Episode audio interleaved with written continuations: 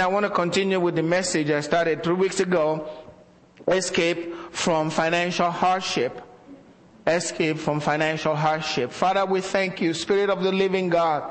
We ask that you move today and help us with your word. Give us hearts that can understand. Lord, open up our spirits to receive from you. Spirit of the living God, speak today by your power and by your grace. In Jesus' name. Amen. And I said here before that God wants to set his people apart. And I believe that with all of my heart. God wants to set you apart financially, in your marriage, in every area of life. God wants you to be the showcase for the world. You are His child, special child. You're different. You're a different breed. God gave birth to you. You have His DNA. You are set apart. You are born again. You are not like the rest of them. You have a different nature. God has put another nature in you and you belong to the kingdom of God and you are not operating under the economy of the United States. You are operating under the economy of the kingdom of God to which you belong. You belong to the kingdom. The kingdom can never be broke. The kingdom will never suffer recession. The kingdom will never suffer depression. If you're suffering depression or recession in your life, uh, wake up and, and run back to the kingdom that you belong to and begin to cry out to your God. God has made everything available to us. The Bible tells us that God has blessed us with all spiritual blessings in heavenly places in Christ. If all the blessings are in Christ and you are in Christ, enjoy the blessings in Christ. Amen. You are not part of the kingdom of the world. Forget about what is happening in the world. This is the time for God to set you up. It's true. How else will they know that you're different? When they see that things are working out well for you and everyone is going down, but they don't understand how you're, you're getting along, your children are fine, things are happening. They begin to notice there's something different about this guy. Uh, well, what is that that's different about him? Well, uh, we found that he goes to church every Sunday morning and he's praying to God. It's something different about this man. Uh, where do you go to church? We want to join. We want to know what's happening. That's what this is all about. And I shared last week that God wants you to eat butter and honey. The Bible tells tells us that, that in Isaiah chapter 7, the Bible says Jesus himself, born of a virgin, will eat butter and honey so he will know to refuse the evil and choose the good. That's Jesus. God wants him to have. I know that there is a word out there that Jesus was poor, and I said it the other day, if you call a man that can multiply bread uh, to, to feed 5,000 people, something is uh, poor, if you call that kind of person poor, and something is wrong with your mind. He can never be poor. He wasn't poor. Uh, he was rich by, the, by human standard, he was very rich. Uh, if you have somebody that's holding money for you, that's holding your money back, and you have no care about checking the money back, how much is there, going, uh, you got to have a lot. Especially if the one that's holding the money bag is a thief. And you know it and don't even bother about it. Eh, eh, eh, He's got to have a lot of money in that money bag.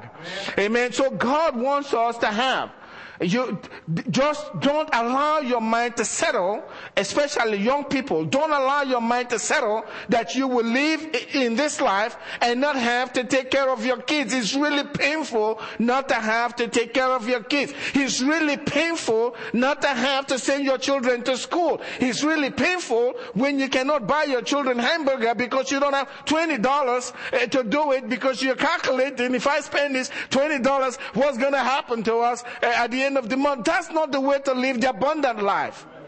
And that's not the life that Jesus brought to us. This is not a prosperity gospel. It is the gospel of the Lord Jesus Christ because He wants you to have so you can take care of your family and everyone is doing well. You have a car that is working right, not the one that's breaking down every corner, you know, and you're always looking for the mechanic and a, a, a car. Do you have a, a, no. a car to help you and have you borrow from a brother who has one, eh, that's not the way to live or having a pinto. And that's okay for, for some time, you know, but God wants to take you from uh, the pinto to something that is really good. And, and, and the people say, what's going on? That guy used to drive a pinto last year, but he kept going to church. Now he's not driving a pinto anymore. Uh, he has this good car. I know those things are, seem silly, but people watch these things. Right. They do. They do. They watch what's going on with your kids. And if your kids are using drugs and your, your kids all they want to talk about how good Jesus is, amen? I mean, they want wonder, boy, these kids are locked into God. No, maybe that's why their family is doing good. They just bought a new car. Their kids are well. They're not in drugs. My kids are in drugs and we're suffering. We don't know what to do, but he seems to have everything together. And when you're living that way, you live your home and you have a good smile on your face. Amen. Because all is well. But if you can't pay your bill, you know you'll not be smiling well. And if they're threatening to take your house, you won't be smiling very well. I mean, this is real life. This is real life. If they're trying to take your house, you're not going to be happy. But Jesus came. He said that you might have life and have it more abundantly. He said, ask that you might receive, that your joy may be full. That's His will. Your joy to be full. If your needs are not met, you can't take care of your kid, children's needs, you cannot be really happy. That's just the truth. You can't.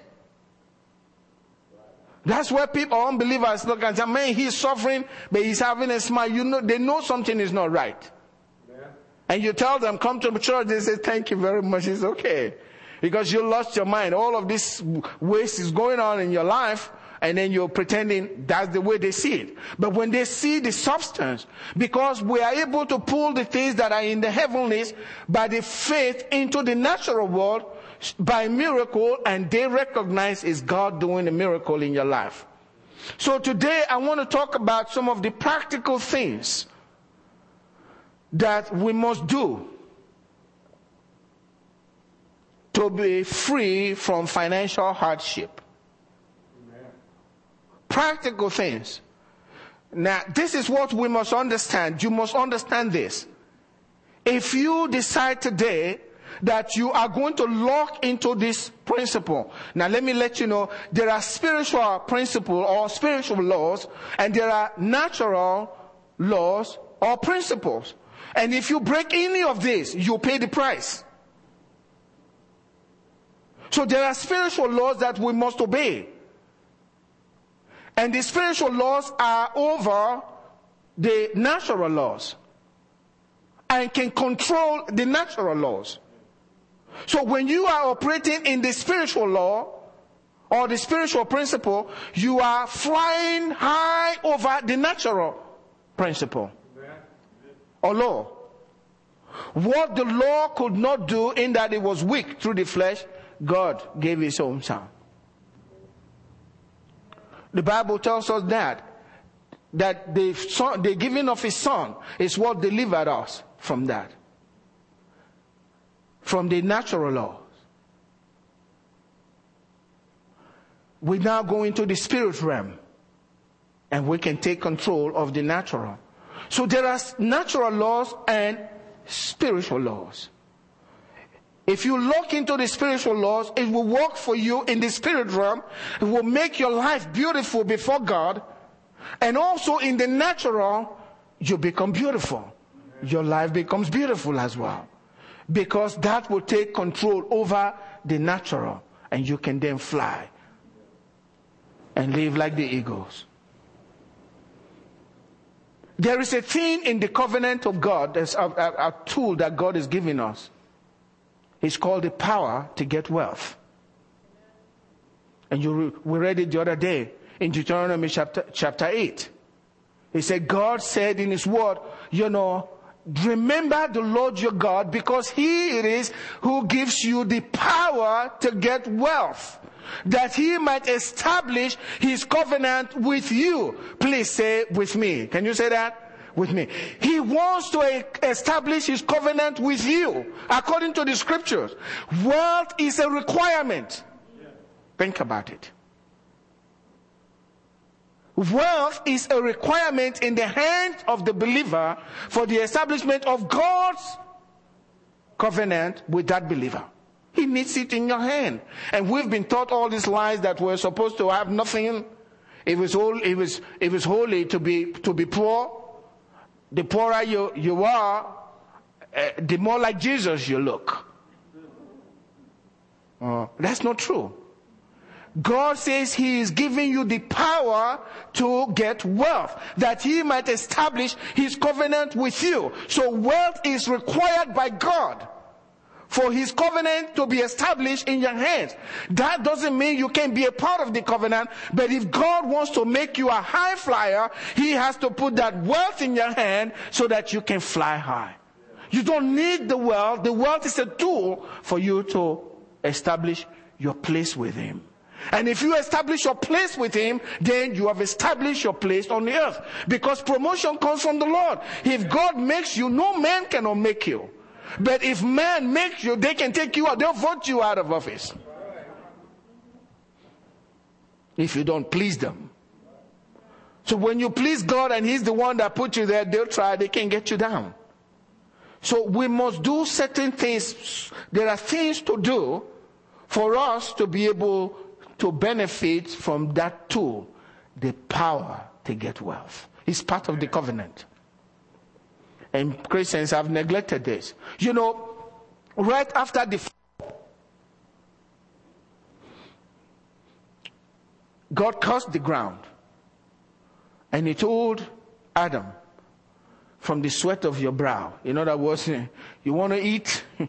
You are going to be doing this. That's the only way you survive on this earth. He cursed the ground.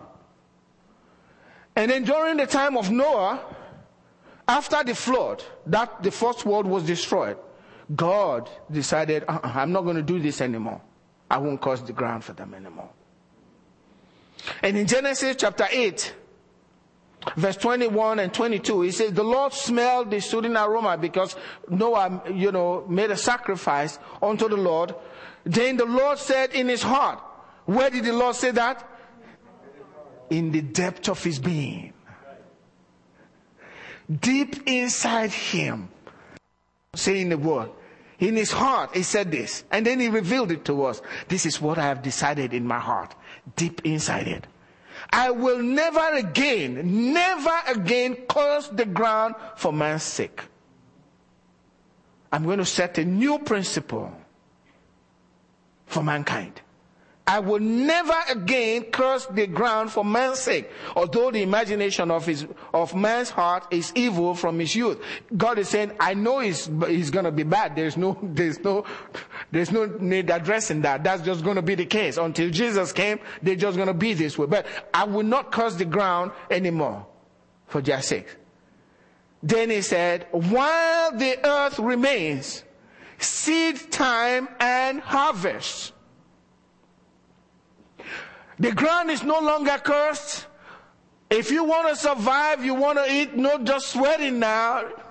You don't need to sweat anymore. I got a new principle out. It's called sowing and reaping. Seed time and harvest. If you sow seed, then the ground is not cursed because of you. You can reap. If you don't sow, you will not reap. That's what we must do. The more you hold back, the more you destroy your destiny. God has set this principle.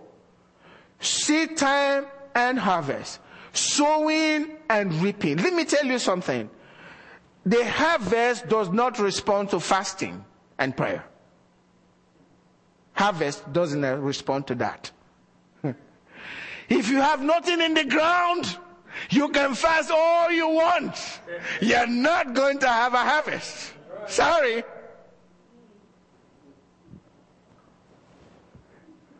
You can pray all you want. Cry and say, God, I am fasting. The Lord is saying, sit time and have a soul something so I can bless it. Amen.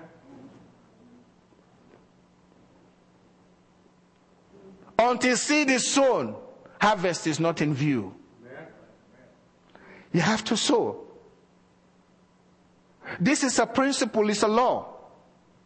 You have to understand, this is a principle that God has set over the world, over the earth.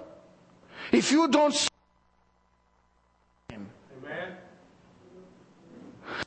There's another law we'll talk about, the, the, the, the same, which is so in uh, labor, which is the natural one. But that's not what God wants you to live by as a Christian. Labor is good, you get some reward. But that's to give you seed to sow. Amen. So there is seed time and harvest.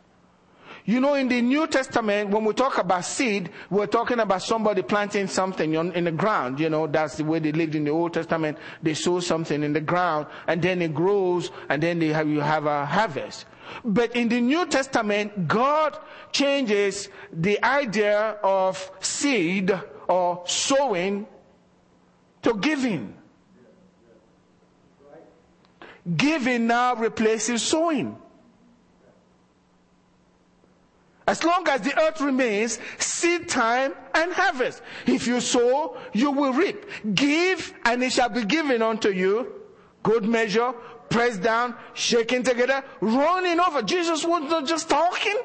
If you don't give, you have nothing to be pressed down, shaking together, and nothing is going to run over. You got nothing. Zero plus zero is equal to Oh, are you so smart? you got nothing in the ground. Giving is sowing in the New Testament. When God gave that in the Old Testament, He was looking to our time. You have to understand that the Old Testament is a shadow of good things to come. The good things is no longer the sowing of seed, but the giving of seed. And the seed to give is your money.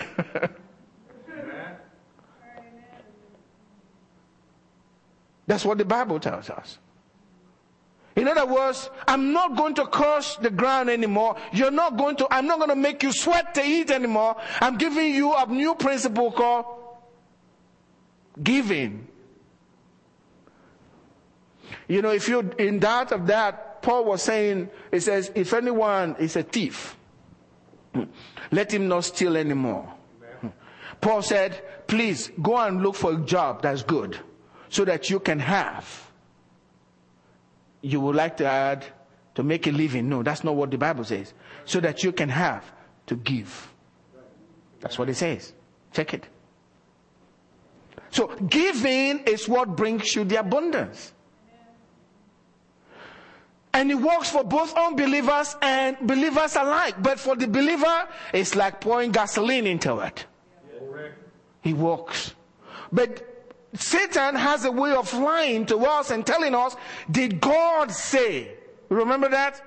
Did God say, He says, you, you have, think, every time you give it, you are giving it to that pastor. That's why he's driving that new Mercedes Benz. Amen. you have wasted your time. Don't give it. Hold it back.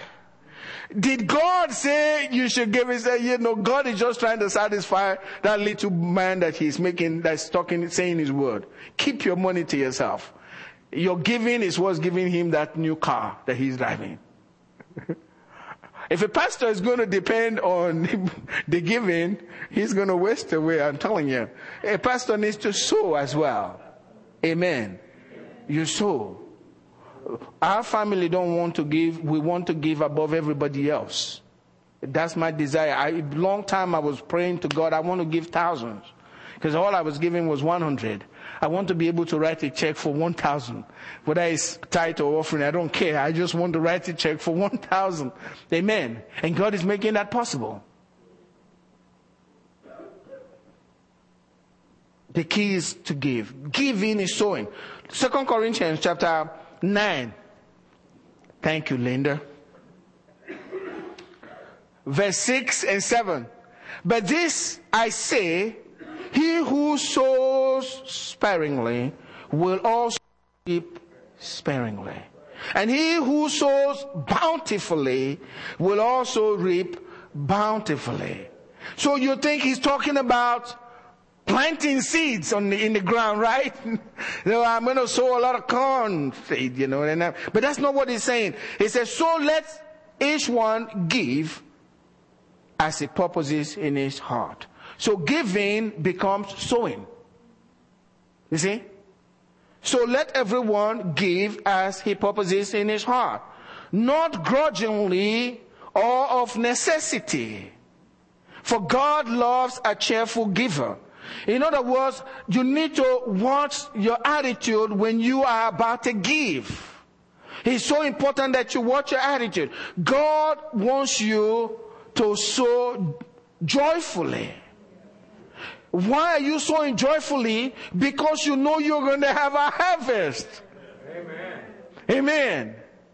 It's painful to sow, but you are thinking, boy, I'm going to sow, you know, uh, two bushels of corn. Man, when harvest time comes, it's going to be wonderful. God, you give us good rain. Give us some sunshine. I'm sowing. As you sow God, watch it. It's your attitude that is going to determine the rain and the sunshine on your seed, your giving. If you sow it grudgingly, you are, there will be no sunshine, no rain on your seed, and you will not have a harvest. So God loves a cheerful giver. That's the sunshine there and the rain. Amen. Your joyfulness in giving. He said, not of necessity. Don't let anyone pressure you, including Pastor Andy. Amen. Don't let anyone pressure you to give.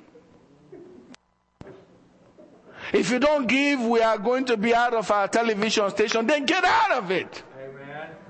Get out of your spot. So give, and you are pressured to give, not as a result of necessity. You give as you purpose in your own heart. Yes, man.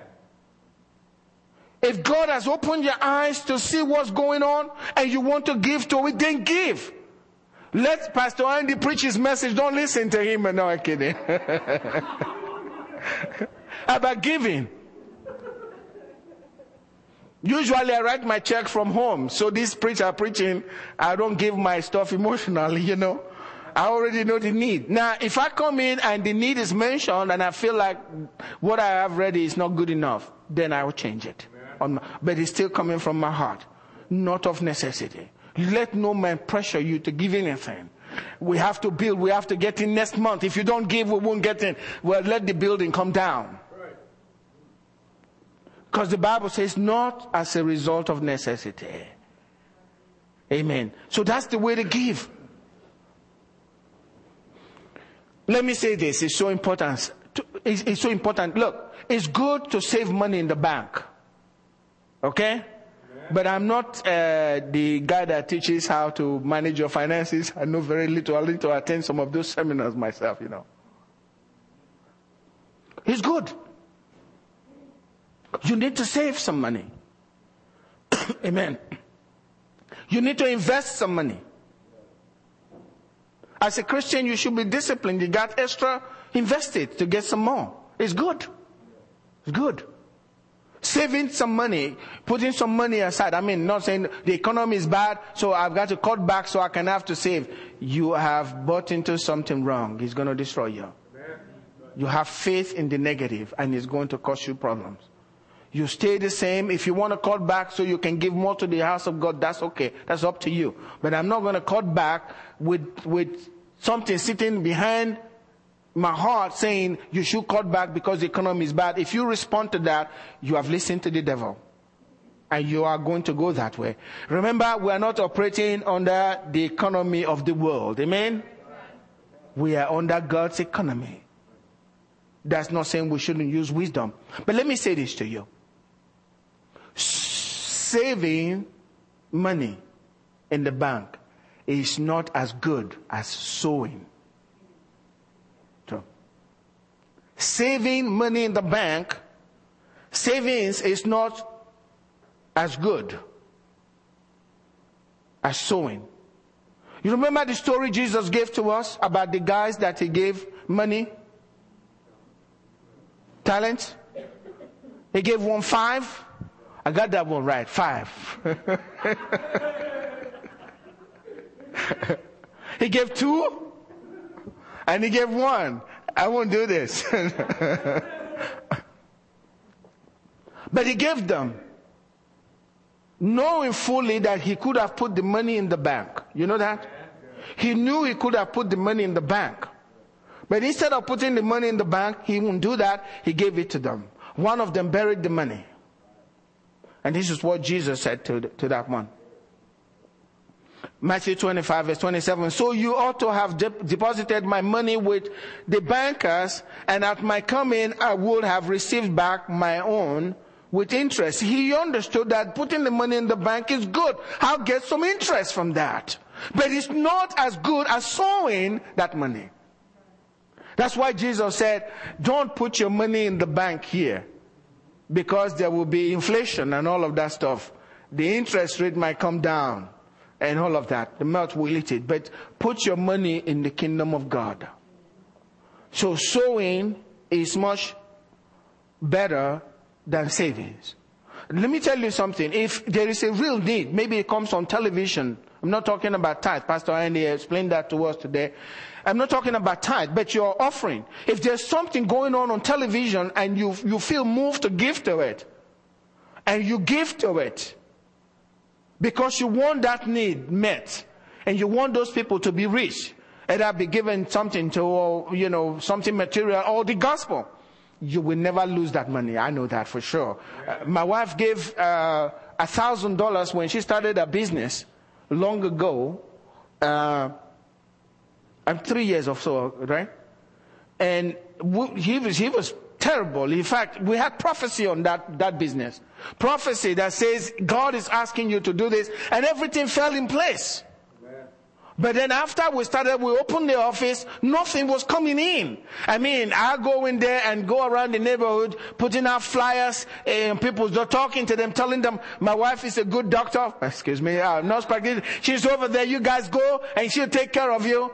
And, and talking to them, and she'll sit in the office from morning till closing time, and hardly one person shows up. And started wondering, was this from God or did we hear God? How many have been there? You wonder if God, if you really heard God. But don't quit. Maybe all you need to do is so so. Thank God we were in, in Colorado. And uh, I went in to be with my brothers in Christ, uh, to pastors, to, to worship. And Angela stayed back and was watching uh, Hinn, and Hinn was about to go to India. You remember that? And he was talking about the millions of people that will be saved. And Oral Robert was with him, and uh, and Oral came ready with one thousand dollar check in his pocket, and was challenging everybody around the country. Just give one hundred, I mean one thousand dollars, and see what will happen. Angela decided right there, I'm going to send a thousand. Guess what? Everything changed from there till today. Hundreds of thousands have come in since then. It's the truth.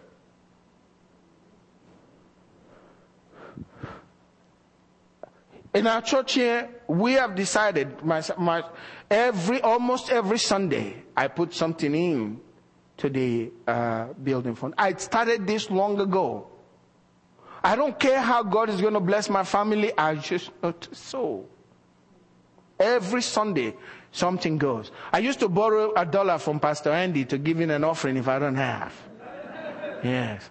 He'll tell you the same. Because I wanted to give to every offering. I didn't want any offering basket to go by me. I need to put something. So I said, Pastor Andy, I ran out of my home real fast. Do you have a dollar that I can borrow? I know not to pay him back. You know, I'm not kidding. and he's gracious enough to let me have the dollar. So if I come to you, please give me 10. Okay? So I can have more coming to me, amen, even though I got it from you. but you need, we need to sow. You have to really understand these principles as we move along. So important. You don't give when you feel pressured. Pray over the offering at home before you come.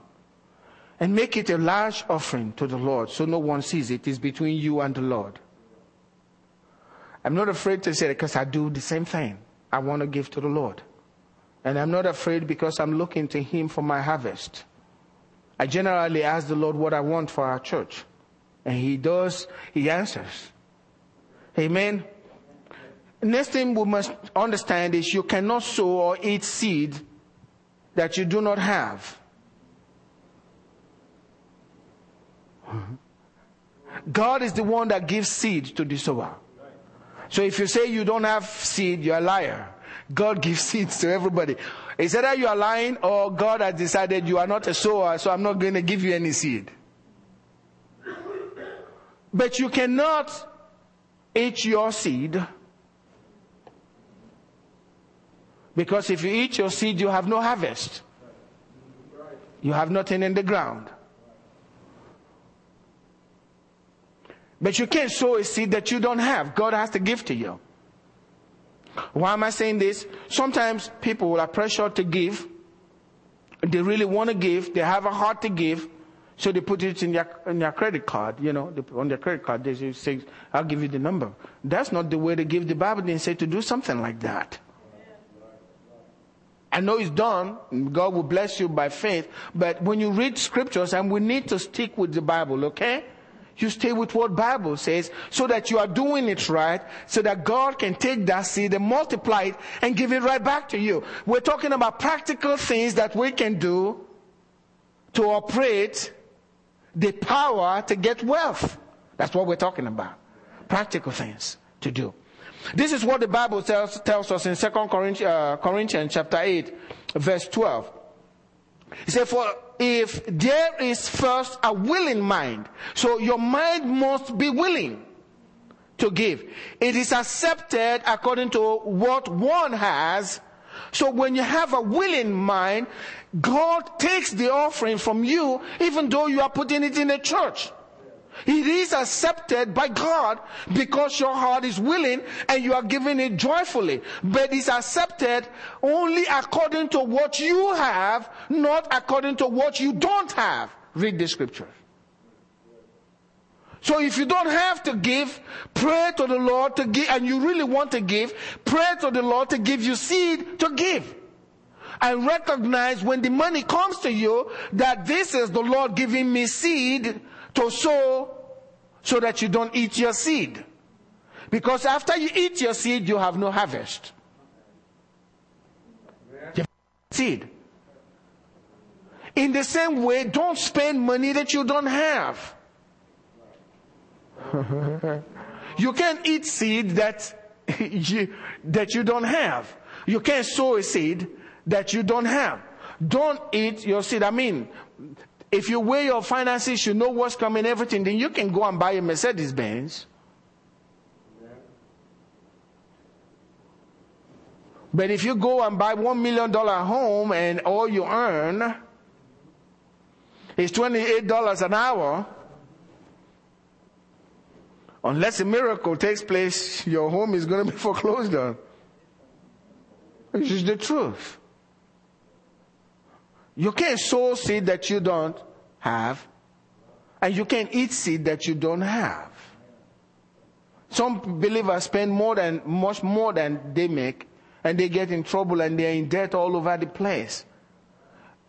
If you cut back, let it be to cut, you need to cut back, but you cut back so you can give more to the house of God. And if you are faithful with $100 in your giving, before long, you'll be dealing with a thousand dollars. If you are faithful with a thousand dollars in your giving before long, and this is how it works, this stuff works. It does work. The only reason why people are not are, are going on with it is they are afraid. They are not sure. They can't trust if God will keep his own in. That's what it is. It's unbelief. It does work. If you're hurting, this is the way God wants to bring you out of that situation, that hardship. Even though it's hard. Do it and see what God will do. Now, th- think about it. I used to read about this woman that gave, you know, the widow's mite. And you wonder, well, the woman went there and gave a widow's man, and that was all she had, right? Amen. And then Jesus said, well, that lady gave everything that she had. And you're sitting there and you have $10,000 in your home and you know that woman is going to perish and this is the Jesus that you believe in that he's the son of God and he said something and you, you do nothing, I'll chase after that woman. Right? Well, I believe people gave to that woman after they heard that from Jesus. I know of another story. This is real life. You know, of, of a woman in Pastor Yonggi Cho's, church that all she had was this bowl of rice or something and she brought it to the church because they were having a building program and they had this campaign, save the pastor, because pastor was burdened down because of all the problems, the financial problems they were having trying to build this building, five million dollars. And so the church got together and said, we will help our pastor build this. And so people were giving thousands, ten thousands for this and all of that. And she brought just this bowl and, uh, what do they call that stuff that uh, Chinese people eat with? Chopped, yeah. Yeah. What do you call it? Chopstick. Okay. Uh, please pardon me, I'm going on with my story. but she brought those to, to the pastor, and and pastor said, "No, no, no, you can't do that." Because pastor was aware of our, our, our situation, and he said, "No, no, no, you can't do that. That's all you got." And he, she said, "Pastor, no, that's all I have. I want to give it." And then she started crying. And she asked pastor, she said, won't Jesus take this offering from a poor widow? Would Jesus not accept this? And pastor felt bad. So pastor took it, took everything from her. And some man stood back and said, I'll pay $10,000 for that, that, that rice bowl. Give it to me. I want it. It's priceless. You think that woman will leave that church with nothing in her hand? I don't think so. When you give, God gives back to you. God gives back to you. The harvest will not respond to prayer and fasting.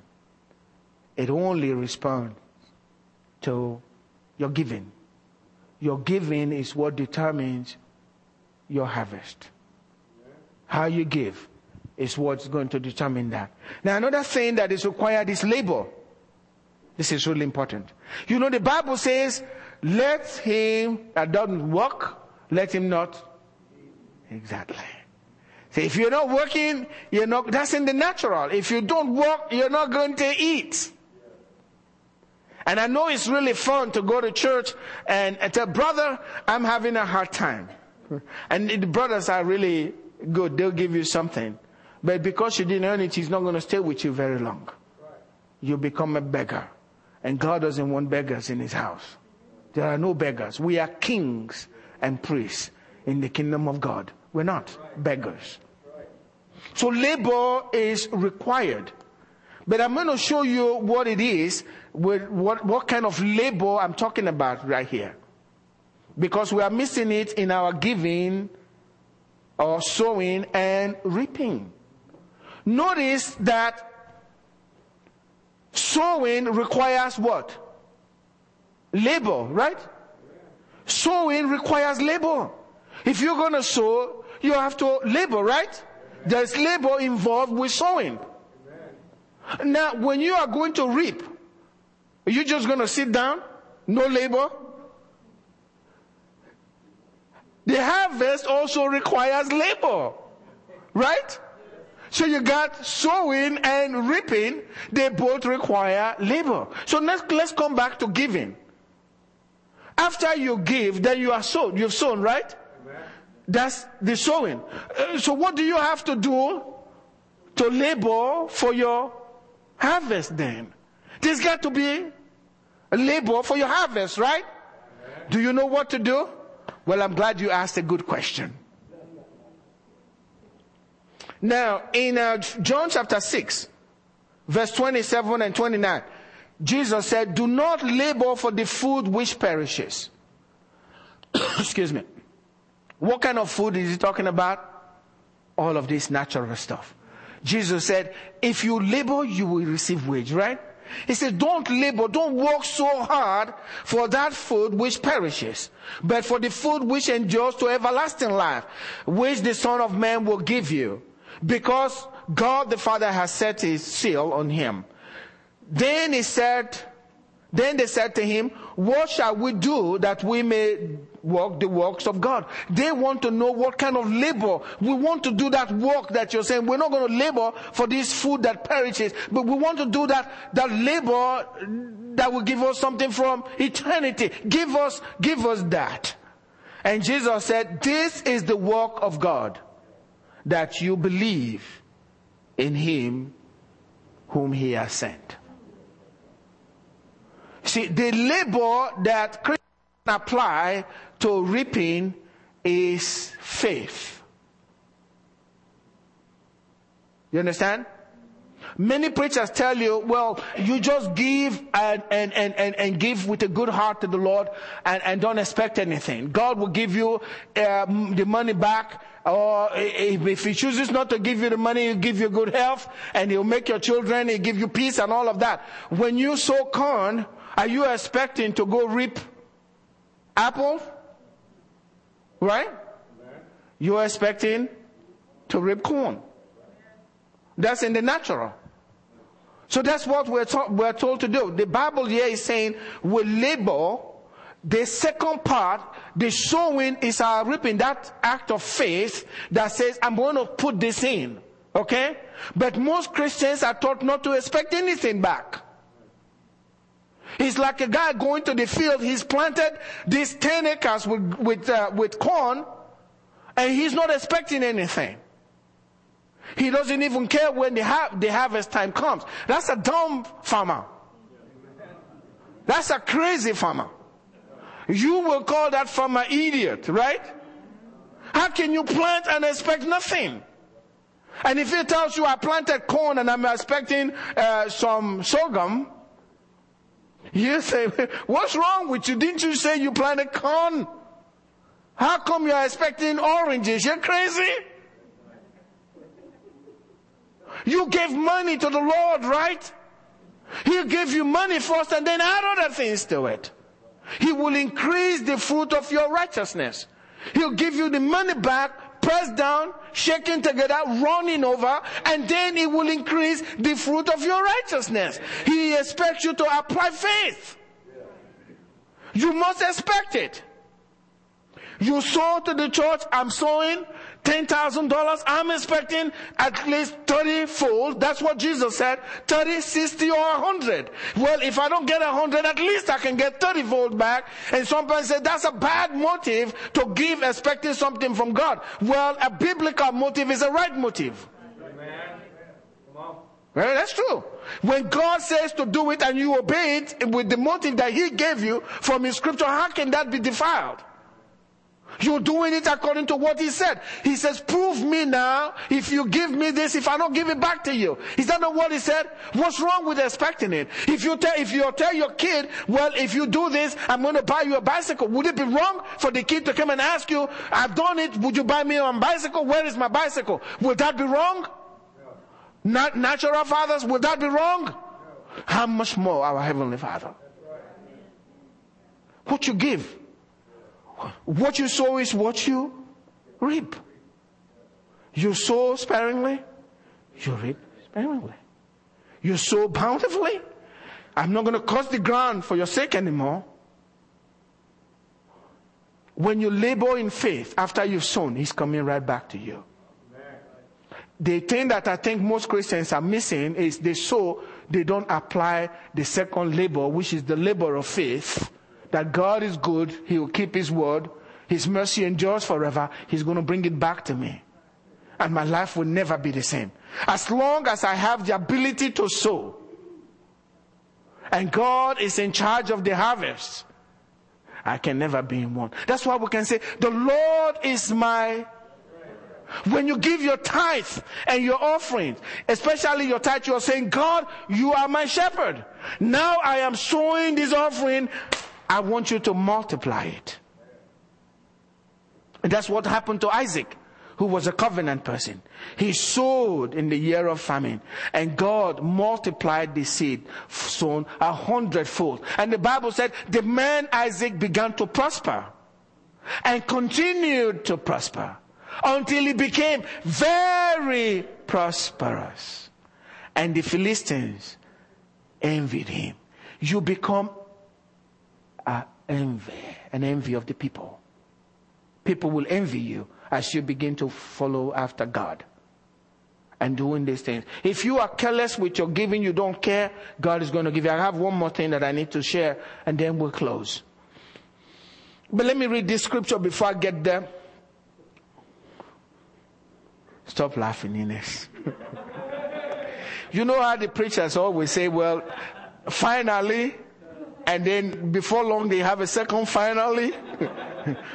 I'm not alone. Paul did it, so I can do it. Paul says finally, and then he comes back and says finally. I said, which of the finally, Paul, are you talking about? The first one or the second one? Amen. So that's my finally for you. First Timothy 5, 17 and 18. Let the elders who rule well be counted worthy of double honor, especially those who labor in the word and doctrine. See, when you labor in word and doctrine, you are considered, you are supposed to be given double honor. And it's not talking about, you know, like we do in Nigeria, double honor. That's not the honor I want. I want the honor that goes in again. That's what he's talking about. And you can read from the scriptures here. It says, let the elders who rule well be counted worthy of double honor, especially those who labor in the word and doctrine, especially those should be considered of double honor. For the scripture says, you shall not muzzle an ox while it treads out the grain. And the laborer is worthy of his wages. So he's really talking about money all along. So laboring in the word and faith is part of their harvest. And that's where you get your double honor. The next thing I want to talk about is uh, the exercise in godliness. This is a practical thing we must do if you want God to separate you in a time of famine as we have in the United States today, where you are set apart. It can be happening to the rest of them. He won't touch you. He's done it before. He's doing it today. He preserve you. The thing is exercising godliness. It's so important. And let me read this scripture here quickly. First Timothy chapter 4 verse 8. For bodily exercise profits a little, but godliness is profitable for all things. Would you say with me all things? Godliness is profitable. In other words, you get some profit from godliness. Godliness will deliver profits into your hands. Godliness will do that. He said bodily exercise will profit a little. Now, athletes are the ones that, you know, professional athletes, the champions, you know, you see them with driving the really nice cars, right? They got this big house and all of that. Where they drawing from? From the, their natural talent, right? But just having natural talent will not make you a champion. You need training. Every athlete goes through, if he wants to be a champion, he wants to be in a championship uh, team, he wants to be a world champion, right? They all have natural talent, right? But the one who spends more time in practice, fine tuning their game, Amen? Exercising, going to training, those are the ones that make it. There are a lot of people that can, they, they can, they have great talents, but they are not making it. Just because you have the talent doesn't mean you're going to make it. Every one of us have been given talents. Use it. Train it fine tune it, lock into what you know you can do, and start going after it. We need to exercise. You can't get wealthy wronging people, hurting people just to get wealth. You can't break God's one law, uh, God's law on one side and hope that He's going to bless you on the other side. It's not going to happen. We exercise ourselves in godliness.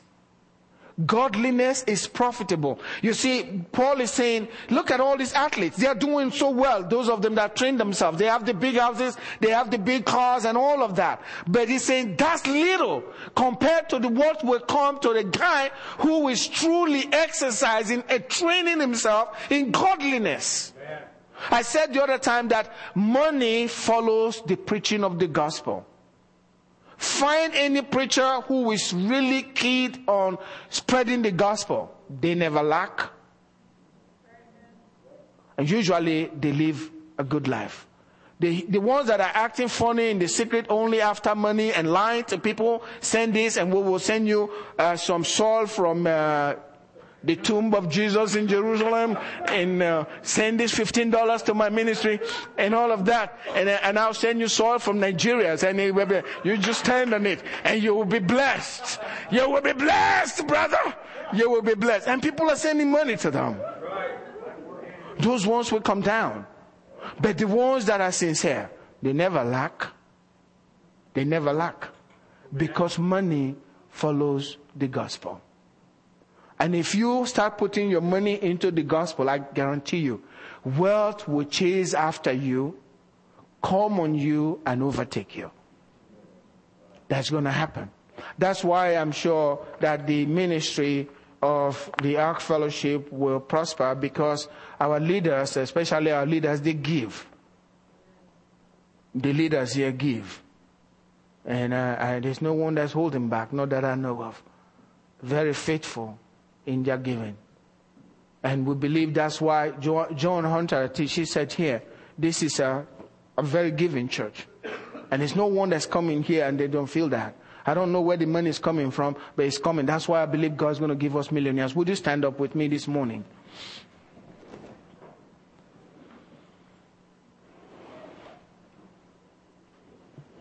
The first thing that we want to do is to give everything to the Lord your whole life. Because if you don't give everything to the Lord, you got some reservation, usually it will show up in your giving to the Lord.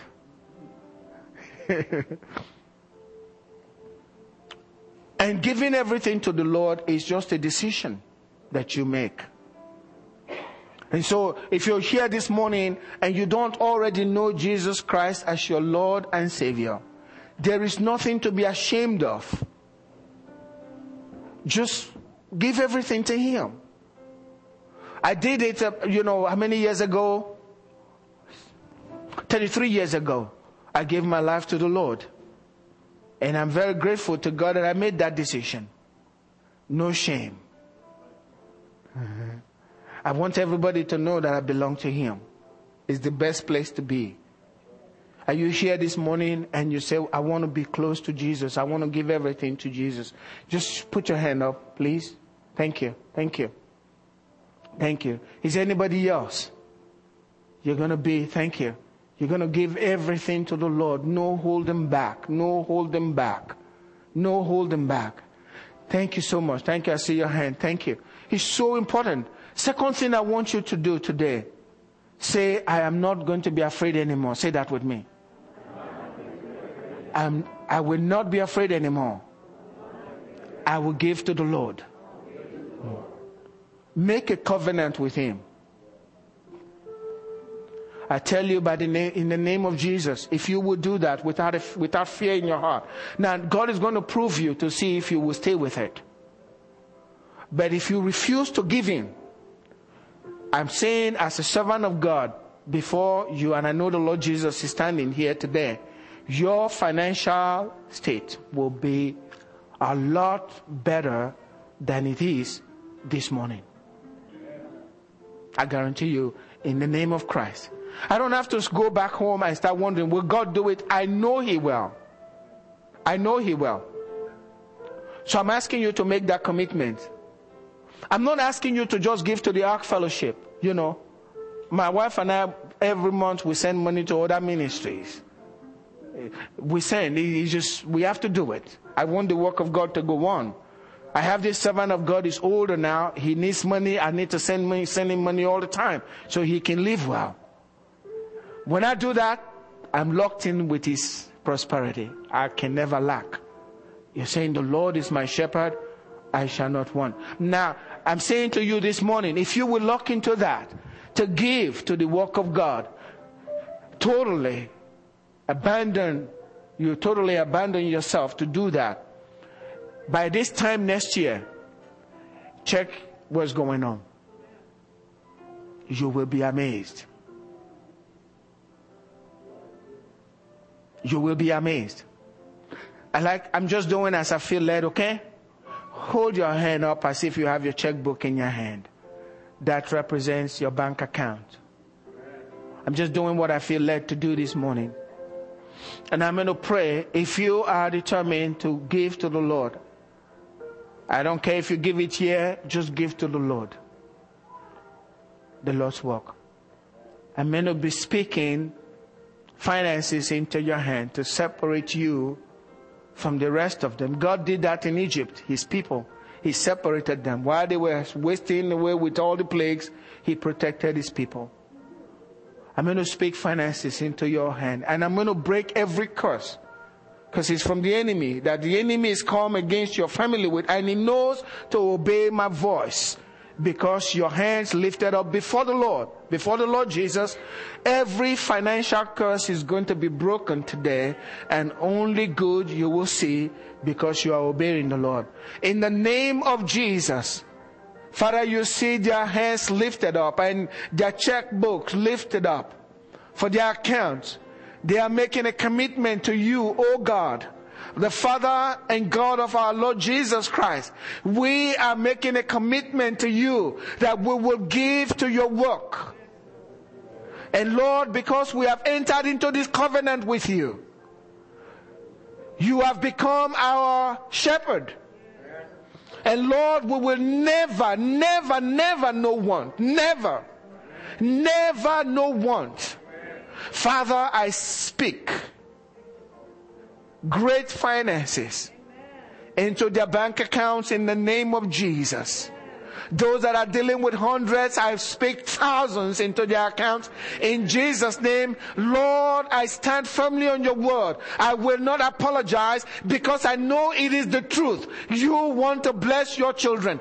Every father, every good father wants to bless his children. And I bless your children in your name today. Those that are dealing with thousands will deal with tens of thousands. And those that are dealing with tens of thousands will deal with hundreds of thousands in the name of Jesus. Bless your people today. Open the windows of heaven and pour your blessings upon them. We give you praise. Would you start thanking the Lord this morning? Say, God, I thank you. Thank you. Thank you, brother. Yes, yes, it's coming. It's coming. Say, God, I thank you. And expect a change. Remember the second part. Remember the second part. It's not just the giving alone, but faith, the labor of faith that refuses to let and say, yes, I know my God is bringing it in. He will increase the fruit of your righteousness. That means you can bless others. When they can't pay their bills, you pay it for them. And then they will see that God and say, How can you do this? It's my God. When they thank you, you say, Thank Jesus. He's the one that's giving to you. He told me to give to you. They want to know your Jesus. Amen. Amen. God bless you. God bless you. Receive from the Lord. Amen.